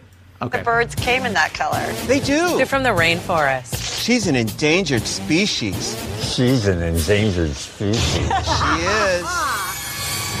Wait, wait, hold on. Slow your roll, girl. What Trinity failed to realize is that Santino was actually making fun of me and my speech pattern. I mean, we all thought that she was sensational. Why would you do that? Why would you make? Before we go on, what, what, what are your thoughts on that, Taylor? I call bullshit on that. I call yeah, it, bullshit it, on it, that. it seems like bullshit. in all the years that RuPaul has been on the show, no one has ever addressed or felt the need to address any sort of speech issue with her. And I felt that given season five and all of the controversy with potential with bullying, that they did not want that to come off looking like a judge was bullying Yes. her. So I mean, uh, whereas when she said the sensation or whatever it is that she said that he kind of mimicked, while there was a slight issue with her with her s's in that, one. He knows where his bread is buttered. There's no way that he's going to make fun of her like that. They, that's that's never been the rapport that they've had, Yeah. at least not on the show. Secondly, I I, I can't. I, I, I call bullshit. Also, call while while taping, why would you? While while taping, why would you make fun of her while you're taping? Does that Yeah. make sense? Yeah. So, uh, and also, I remember watching it the first time and not hearing the slurred speech. You know, like I mean, I heard Santino, but like when she said, "I'm all like, I didn't hear it. What are you talking about?" Like, they could have easily, easily gone back and redone it. Yeah. you know. Uh, uh, I want to hear that again a little bit. Let me see. She's an endangered species. She's an endangered species. She is. Hmm. It's just something about that doesn't seem. It just doesn't. It doesn't sit right. You're right. I agree. Yeah. Which, why would you do that? Why would you make? Go ahead. Go ahead. No, that's okay. Go ahead. Go ahead. Fun of the way that I talk. Are you kidding me? It just goes to show you how much words can cut you down to the bone. Nobody has ever told me that the way that I talk was a problem. And because I'm in a competition where that seems to be my problem, it's starting to fuck with me because it's like, I made this myself. Wow. Every bit of it. That's cool. So nothing else that I present to you matters because I can't talk. Mm-hmm. Any thoughts there? I think this kind of goes with what I was talking about earlier. It gets if people get into your heads, and it's very hard to shake that, especially when you're somebody that does not seem to be as confident as Trinity is, at least going into this part of the competition. That it's easy for things to suddenly, for you to take things out of context, for you to d- d- read double meanings for things, and to and to let it like eat at you until you kind of fall apart and it felt like to some degree in this part of untucked when they were all trying to explain to her then you just you, you know fuck them don't listen to what other people have to say she didn't she seemed unwilling or unable to understand that concept to grasp that concept All right, move on. Why is it that you will focus on every critique and never any compliment? Are you trying? I am. So find your own applause. You don't need it from them. Exactly. Find your own applause. In my opinion, you always bring the best that you can bring. But the place you went wrong is where you put yourself in competition with the other girls. The only person you should be in competition with is yourself. I don't want this. This, this, this, this, this, that makes no sense.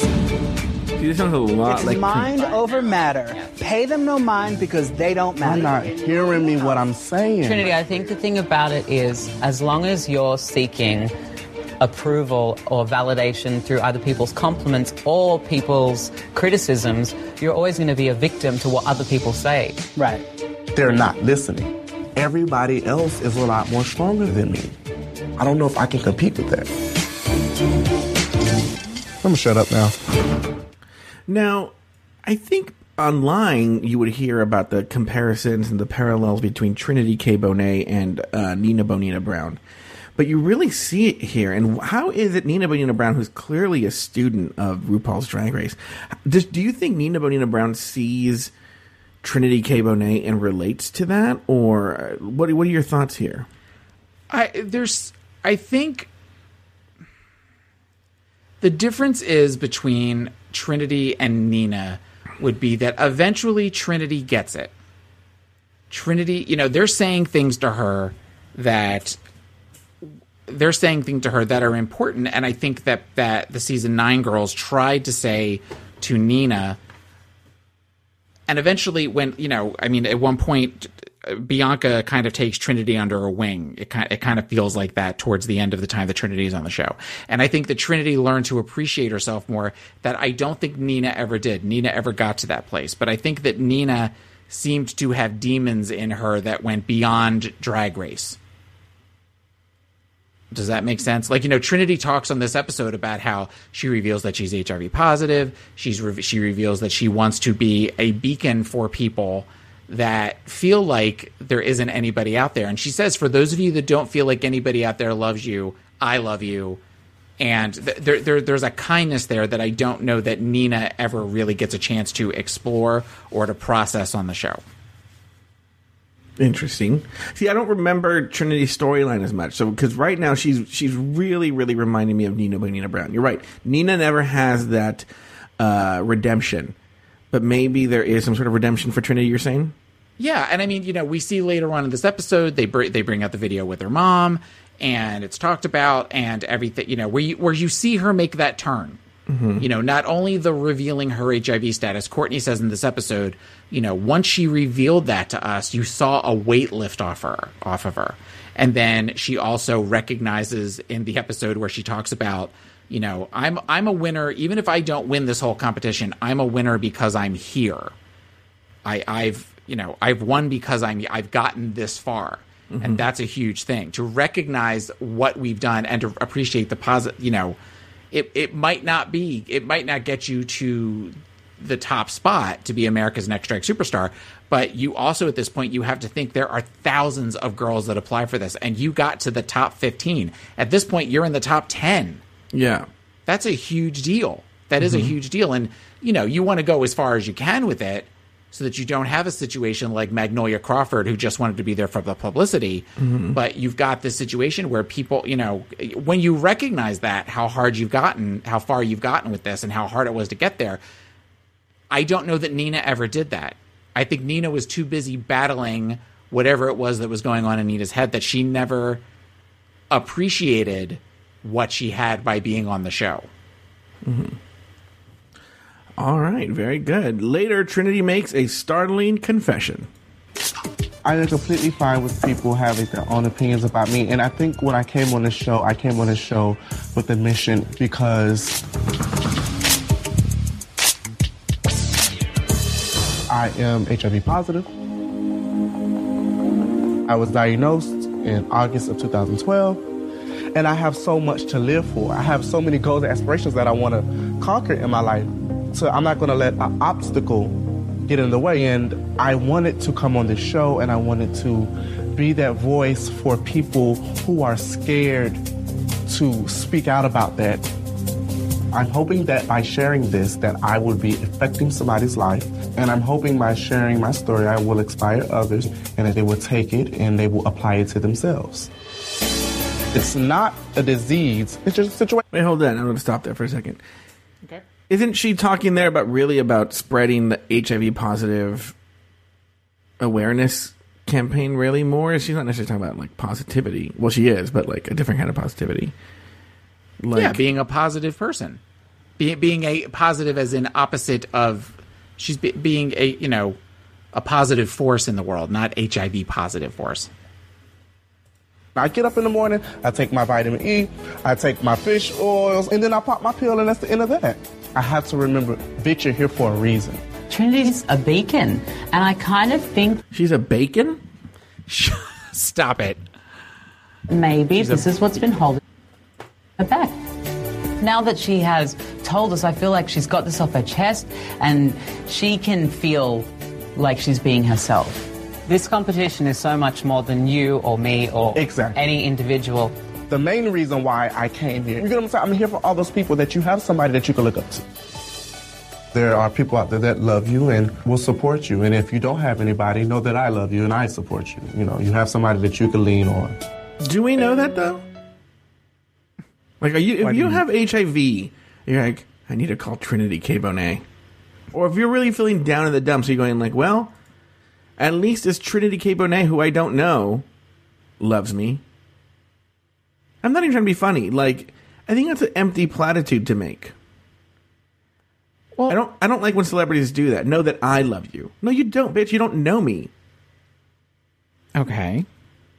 But some oh, people you're going just to need- therapy mode. No, some people just need to hear that there, you know, that that there are people out there that genuinely that, that care about them, that care about the, the other people in the world. That there are people that aren't so self-centered that they can Mhm. only focus on themselves. That they want to spread that positivity, spread that kindness. You know, the world would be a better place if everybody was a little more kind. You would agree to that, right? Shut up. So, I mean, I think that in her saying that, that is what she's trying. That's what she's trying to say to the world. Okay. Uh, we're going to move on now because now we have a very long clip, and we're going to have to. Taylor, please feel free to stop. Tell me when to stop as well. This is, you know, one of those legendary Laganja meltdowns, and we're going to work through it here. Uh, after the remaining girls return from the main stage, Laganja decides to have another meltdown. I just know that I'm going to lip sync for my motherfucking life if I have to. Well, I can't wait for a choreography challenge. That's all I'm gonna say. I mean, I'm not super familiar with Zoe Rash or whatever her name is. So, does Zoe Rash actually sound like a robot? Well, you know, I was trying to make a caricature of her. Caricature. So, yeah, when Bianca said that, it did throw me off. I mean, I'd be lying if I, I said it didn't. It's a snatch game, and I'm Judge Judy, and I'm filling in a spot. Judge Judy doesn't like anybody. She thinks everybody's fucking stupid and wasting her time. But did you not pick me to come for first? That is kind of true. Did you, oh no, she did go after other people, huh? Because she she threw that uh, when um, Teresa Giudice said that she liked big black cock, or no, no, it was Kim Kardashian. Kim Kardashian, and she threw the bird at her. Not the bird, like the bird, the Officer Bird doll. No, I think that was after. I think that was yeah, but it was think the, it was the Kim. Kardashian. But but my my response to that when I was watching this is if you don't want to be the first one that Bianca comes after, don't leave yourself open to be the first one. You know, or have something prepared. Yeah, I agree with that. Let's, let's move on. I'm not bothered by Bianca.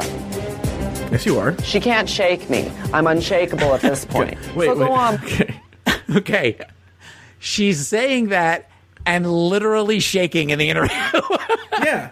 Yeah. Where she's got this crazy look at her face and the one part on the side of her hair is literally trembling while she's saying, I am unshakable, Bianca won't shake me. When do you think she said this? Because she's saying that and then like literally falls apart here. Yeah.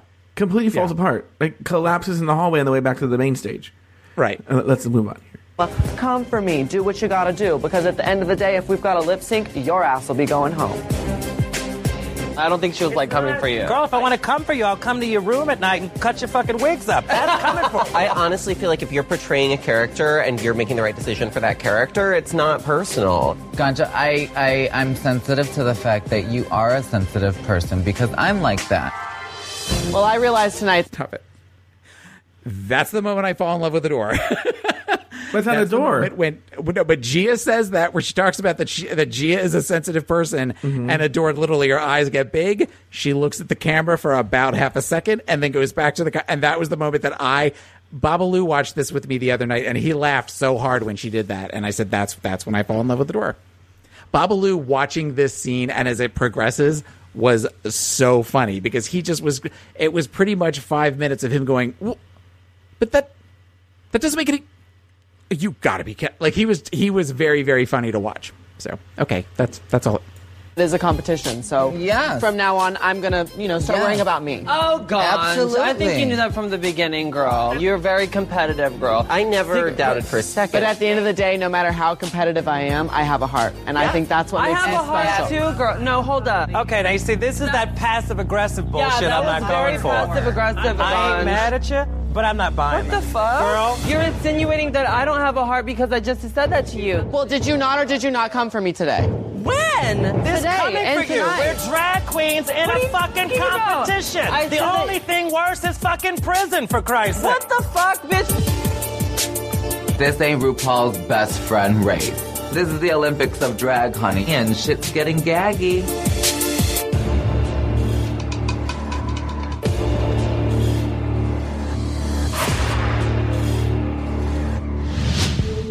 Well, did you not, or did you not come for me today? When? Today and for you. tonight. What the fuck, bitch? I said that you're competitive. That was not coming for you. No, no, no. But wait, hold up, girl. I don't. I'm not trying to create a moment, girl. But when did I come for you? I'm not saying you came for me, but I, I do feel a little bit shafted by you today. When? I don't remember the exact comment you said, but earlier I do feel like you were you were saying I don't even know, but I, I just I, I felt a little hurt by you earlier. Oh, you girl, have don't own do back. all that, girl. Don't do all that, girl. That's very that's very transparent to me, girl. There was not one fucking point that I did not give you to tell you to put your fucking chin up and slay when you go out there. So don't do that and try to manipulate that girl because that will not make me feel good and that will not make me look good and that was not cute right now. Don't do that, girl. That's how you feel, and, and that's I how did I did not feel. make you feel any type of way, bitch. I was in the fucking hallway telling you to put your chin up. What are you talking? It's almost like scary. I don't see Laganja right now. But can you can you respect and hear that's what she's saying and that's how she feels? But she doesn't remember when I said anything, so I'm kind of trying to figure out what was going on. Is it because I said that both of you guys were gonna lip sync? Like I said, Adore, I can't specifically point out what you said, but I know that whatever you said, it, it didn't hurt me. Okay, Adore, so, so the 600 compliments don't mean shit, but if you say something that says, oh, you might have to lip sync, it becomes really personal. Girl. Now you girls are being overly sensitive because I don't think that's what she meant. I think we all say things when we're not in the best state of mind. Yeah, I was gonna have you jump in here, Taylor, because there's a lot to unpack here. there's a, there's there's a there's a lot to unpack here. I think that this is a moment that Laganja played some cards and she overplayed her hand because she was trying to get a moment, and in doing so, Adore fell right into her trap. Mm-hmm. You know, at least the way that they edited it, where she was she got Adore all riled up to where she could be she it- she where she could be the Laganja could be the victim, and you know, but but then when Adore was smart enough, and this is one of the things I like about Adore, as much as we kind of say that Adore is a big old sloppy mess, there is an intelligence to to Adore, and there is where Adore gets it, and Adore was able to say to her, "I need an example. Give me an example. What are you talking about?" And that's when Laganja's whole argument fell apart. And that's when, as ridiculous as this all was, then it became just completely unbelievable.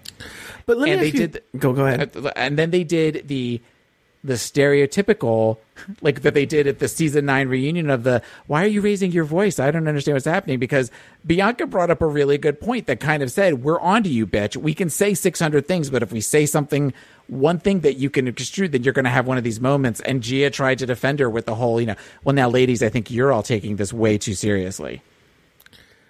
I do feel like there's missing information here. Oh, there's clearly missing information because the, the, the dialogue doesn't necessarily match up.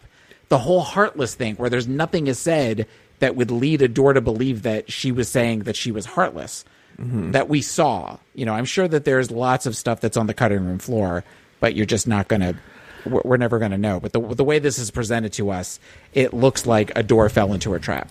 But that's what I'm going to use to not necessarily defend Laganja, but to, to I'm going to defend Laganja, which is uh, first of all I'm going to say Laganja's being crazy and comes off as crazy, and there's Yeah. no reason to get like this, you know. But you know, I think this comes up at the reunion, but I think the reason they cut it so weirdly is I think what Adore's point was, and this is what Laganja took as coming for her, is that Laganja was putting on an act, and that Adore knew the real Laganja, and that this person she was being is not really who Laganja is.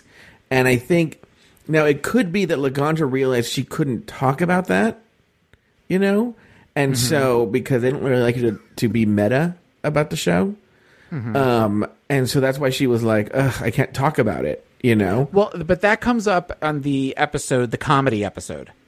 That and the, the Untucked, that is the whole big fight where the I'm feeling very attacked right now, Uh-huh. where Adore pretty much says, This is not the Laganja I know, this whole yes, mama, and occur and stuff like that. This isn't the way we talk. I don't understand why you're talking this way. Mhm. I haven't understood this. So they do eventually get into that. Oh, I do- okay. so I wonder what it that. is. I feel there is there is missing. There is something missing, and I feel there probably is a moment that uh, Laganja can really point to where she felt adore because the whole adore coming for her comes out of left field. Yeah. Like, what does she mean? But that's why I'm saying there's missing information, and I think they took that out, and I don't know what because. It went from a Bianca and a Laganja fight to an Adore and Laganja fight, and I, I'm I'm not entirely clear when that switch happened or how it happened. Right. And I, I feel there's something missing because, like, basically, I'm enjoying listening to these people fight about it something, but I'm not really quite sure what they're fighting about. Yeah, that's a that's a good that's a good observation. So let's let's continue here. Let's wrap up this clip.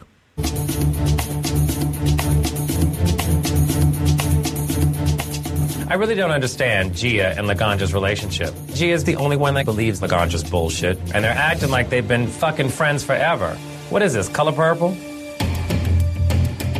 I want the world to hold my hand, and I'm sorry for that. That's just who I am. Girl, I hear you on that too, because I'm very much the same fucking way. I'm used to being with my friends. I'm used to have people sitting there telling me, "Oh, girl, do this," or "I don't think you should do that." You know what I'm saying? Oh, it's Alexis Michelle's dream.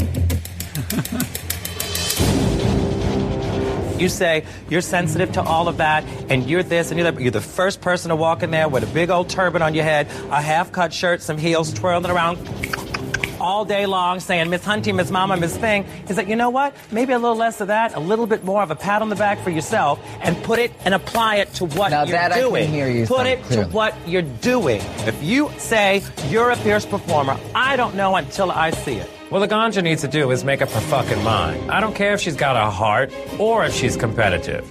Make a fucking decision. Yes. Oh my God. the who's gonna decision win? is all hers. Mama Ru, I'm coming. Here we go. Come on, Let's girl. go. Come on, shake it off, shake it off, shake it off. Pretend it's gas. Just leave it in the hallway. Okay, Okay, so now Laganja's in the hallway. No, see, on the floor. Listen to me. Listen to me. No, listen to me. You came here for one fucking reason and one reason only. Do you understand? Don't let people's comments or their opinion get the best of you. So what are you gonna do? Are you gonna give up? No. Exactly. So wipe up your fucking makeup, glue that bottom lash on, and bitch may the baddest bitch win. That's it. This is the moment that counts. Okay? Okay. I love you, Mama. Now let me send you home. okay, any final thoughts on that clip, Taylor? Fake crying. Oh, you think it's Gia fake? Gunn. Fake Gia. This is the moment that count. I, that is just is such. Oh, it didn't sound fake to me. Oh no, it totally sounded fake to me. It totally sounded fake to me. This is this is the moment that counts. That no. I think they get highly emotional because they're super tired and they've had one drink or two drinks, I don't know whether they're allowed, and they're under a lot of pressure. And I think I think things get emotional. I, I believe it. I believe in. Gina. I don't. I call I I call shade. Back on the main stage, Milk narrowly misses a spot in the bottom two. Instead, Laganja and Gia go head to head in a lip sync battle for their lives. The song, Head to Toe by Lisa Lisa and the Cult Jam. Both girls gave it their all, but in the end, Gia Gunn was asked to sashay away. Later in the workroom, she had a message for all the girls. I'm upset that there's other cross-dressers still in there that fucking came to a drag show dressed as boys. I mean, if you look up drag, drag means dressing up as girls, not re-enhancing what you already are, which is a fucking big man.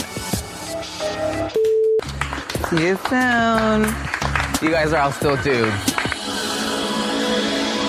I'm feeling great. I would have never wanted to go home to anybody but Laganja. She represents what us young drag queens do. Yes, I am a little bit bitter that there's fucking girls still standing on that stage that don't deserve to be here. I'm actually fucking glad that I don't have to deal with those trolls anymore. But overall, I feel great. Thank you so much, RuPaul. I appreciate you seeing something in me and bringing me here to be, you know, competing against all these other cross-dressing men. So I thank you so much. Taylor, any final thoughts on the episode? It was a great episode. It's a great. It's a great. Uh, both episodes are great episodes um, together, Mhm. and it, it goes to. I'm. I'm. I'm glad that we've gone back and done this season. I. I. I. I I'm enjoying this season. I'm enjoying watching it again, and I'm. I'm pleasantly surprised at how little my opinion has changed about some people. Yeah, it's funny. I thought I would be looking at this with a different uh, lens. And I wonder if uh, you know we've talked about this before, and we'll we'll continue to revisit this. But for the most part, I'm shocked. You have to understand something. When I watched season six, I watched it as a normal fan. You know, Right. just like the way everyone here listens to it, right? Mm-hmm. And I was thinking, okay, well, now with all my expertise now, my newfound expertise, let's revisit season six, and maybe I will now have a different opinion on on certain queens. And I will say, with the exception of Milk, my opinion hasn't changed. I think I didn't really like Milk when I first watched it, but now I, I, I Milk is I'm I, I'm a huge fan of Milk. I appreciate what Milk does more only because we've seen what other queens did in seven, eight, and nine at this point. Mm-hmm. That that Milk was in many ways ahead of her time. Yeah. In and in many ways, not always, but in many ways, she was she was more ahead of her time than I think she got credit for her season. Well, I hope we get to see her again somewhere. But uh I what?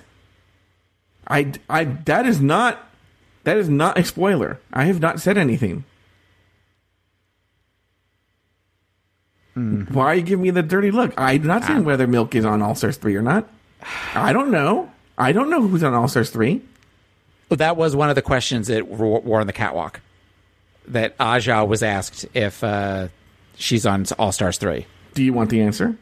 No, I, I could tell you what her answer is. What's her answer? She said, "Look, no matter what I say, you know, whether I'm on the show then it's you know, and, and but I say no, I'm not. It's a lie. If I'm not on the show and I say no, then it's then it's not. You know, she said something else, but she goes, but then she also said, but I'm not trying to be sued for two million dollars.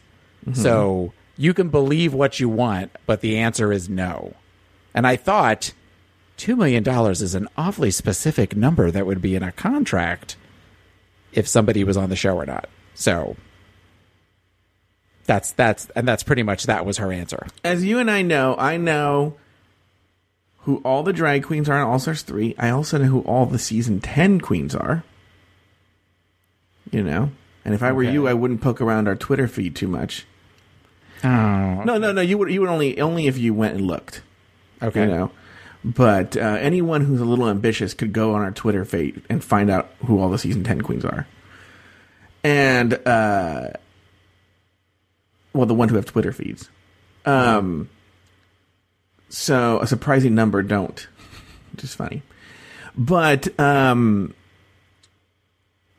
so I'm not saying anything. I'm just saying I hope one day we get to see what Milk does in the future. Why are you reading? Why are you reading into that? Because I know you. I know you. You're crazy. Which would be war on the podcast. There's not a catwalk out there that could support you and I standing on it. No, it'd be the, time. it- it'd be the fat walk.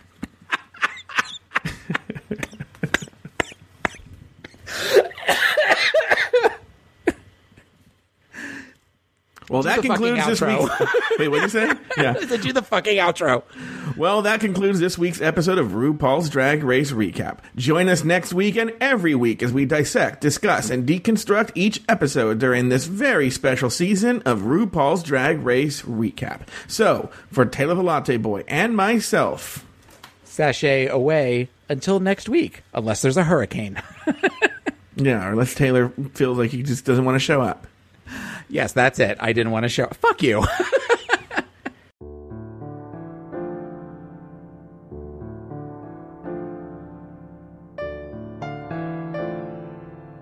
RuPaul's Drag Race Recap is an Afterthought Media podcast.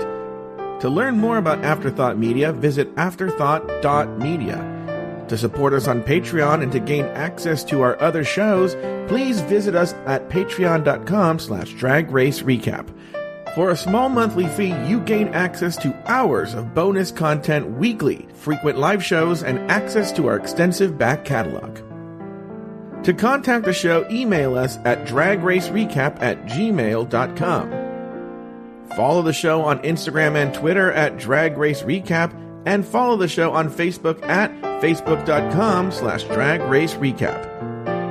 You can find Taylor the Latte Boy on his other podcast called Pod Is My Co-Pilot, available at podismycopilot.com and everywhere you get your podcasts. You can also follow Taylor on Twitter at PIMC Taylor and on Instagram at PIMC Taylor. Joe Betance is the host of many other podcasts, and you can find those podcasts at afterthought.media or at patreon.com slash drag race recap. You can follow Joe Betance on Twitter and Instagram at Joe Betance, that's J O E B E T A N C E. This episode was recorded in the summer or fall of 2017 and originally released on Patreon.